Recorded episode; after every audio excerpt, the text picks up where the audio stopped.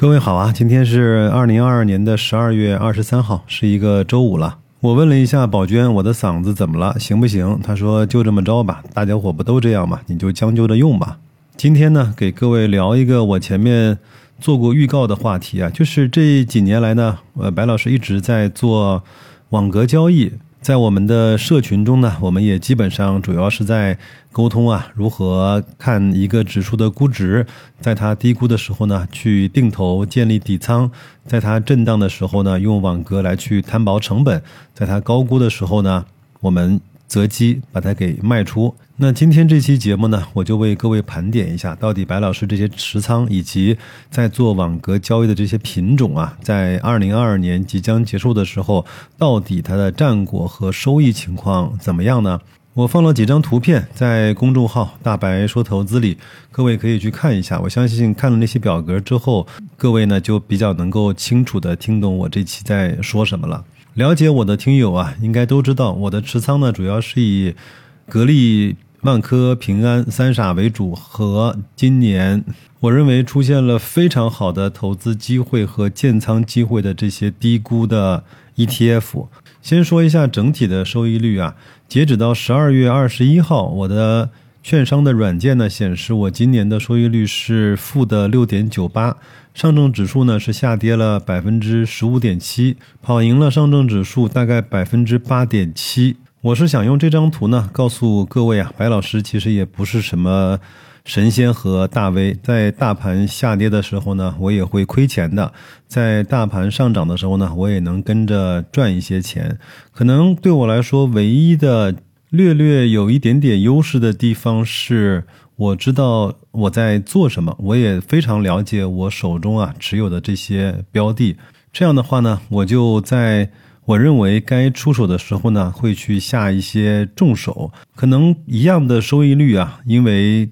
持仓金额的不一样，带来的绝对的收益额啊就不太一样。还是天南老师那句话，我们的收益啊要能解决问题，我们的收益要能改善我们的财务的状况。基本上啊这一点呢，我是能做到的。第二张图呢，是我所持有这些平安、万科、格力呢今年的涨跌。平安呢，截止到十二月二十二号呢，是负的百分之三点八五。万科呢是正的百分之零点七，格力电器呢是负的百分之二点一九，他们三个呢也都很有希望啊，在今年能够获得基本上不亏吧，如果好的话，获得一个正向的收益。那么很多人会说了，从年头啊辛辛苦苦呢持有到年底，难道我们就只能够期待一个不亏的结局吗？讲心里话，在今年的市场行情下，这样的结果呢，我是完全能够接受的。那么再来看第三张图，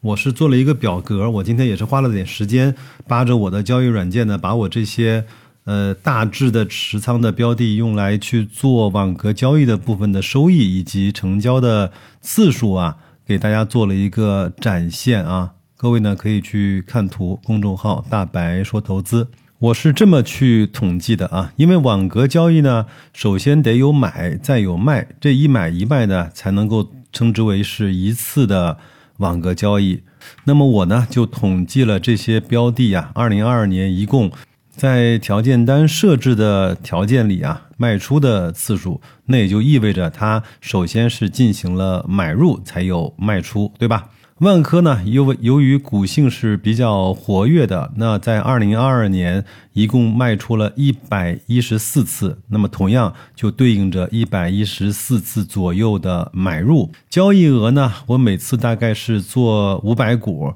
基本上对应着万科呢十几块钱到二十几块钱不等的股价。我平均啊，算它每一次网格卖出的交易额呢，是平均一万块钱。那我设置的网格的间距呢，大概是在两点五到三不等啊，卖出一次，也就是意味着每一次呢，我除去手续费呢，至少应该可以赚到两百二十块到两百五十块不等。那我呢，就取了一个最低值的两百二十元。那么就意味着呀，在二零二二年呢，我一共在万科的配对的网格交易上啊，至少获得了两万五千元的收益。这个收益呢，我是减去了所有的交易成本，而且呢，我的成本的扣减方式呢是只多不少的。平安呢，在二零二二年一共卖出了三十一次，每次的交易金额平均平均是一万两千元。那每次的收益大概是在两百六十块到三百块之间，我取了最低的两百六十块。那合计呢，在今年是在平安上面获得了八千一百八十四元的网格交易的收益。格力呢，在今年一共卖出了四十三次，交易额呢每次是一万五千元。收益呢，每次保底最少呢是三百三十元，合计的收益呢是一万四千元左右。我呢是把证券、保险、中概、互联、银行、H 股、地产等等啊这些所有的 ETF 的网格交易呢合计做了一个统计，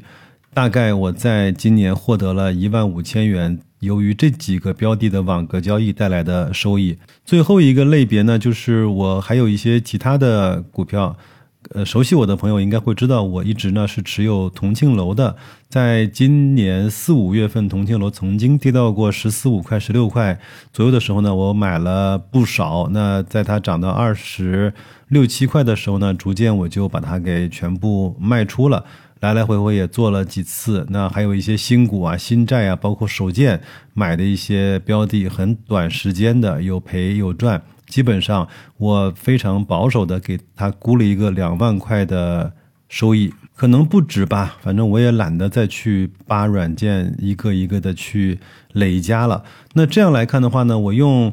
最保守的方式啊，统计了这四类的网格交易的收益呢，平安、万科、格力、ETF 和这些新股、新债、同庆楼等等呢，我在二零二二年应该是在网格交易这个。操作的方法上获得了八万两千四百五十元的收益。另外呢，在万科短暂的跌破十五元，在格力呢短暂的跌破三十元，在平安跌破四十元的时候呢，我也是动用了一些新增的资金啊，包括分红，去各自买入了一些他们在那个低位的时候的一些底仓。这些呢产生的收益呢，我是没有把它计算在今天的节目的统计里面来。在那些价位买入的这些份额呢，大概率我也不太会短时间把它给卖。出作为我的底仓啊，每年去收收股息，在这些个股或者是 ETF 的这种估值呢，到了一个合理偏高的水平啊，那个时候再择机的卖出。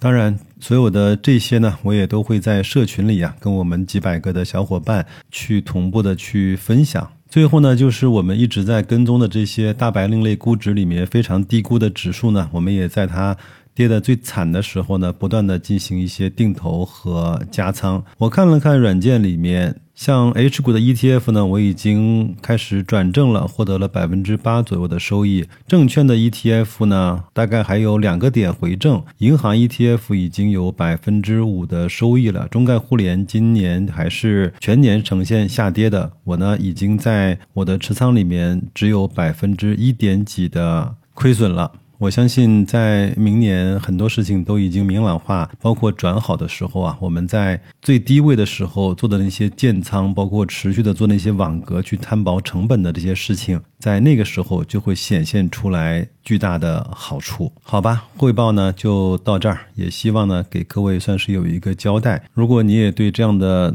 投资的方式感兴趣，也希望和几百位小伙伴一块儿来去做这样的实践的话，在公众号。底部对话栏输入“社群”就可以获得免费进入我们社群的方式了。最后啊，分享给各位啊，我最近看到的一句话，我还是非常的认同的。这句话是这么说的：找到自己想做的事儿，坚持的做下去；遇到了自己想去爱的人，就全力以赴的去爱这件事呢。如果没有成功，就再努力一次，或者是换一个赛道。这个人如果不能够跟你善终。你就拥抱他一下，拥抱一下自己，好好的告别，继续的前行。这本来呢就是世界的规律，可以执着，但是不要固执。有句话叫“仓廪实而知礼节”，精神强大是需要有物质基础的，同时啊，更需要的是我们有正确的认知水平。想想看，一个人有社会成就感。还有点小钱，身材也还不错，容颜依然没有变得狰狞。你说这世界谁还伤害得了你啊？所以好好的让自己牛掰起来，这才是一切的根本。那就这样吧，祝各位各自安康，工作愉快，投资顺利，再见。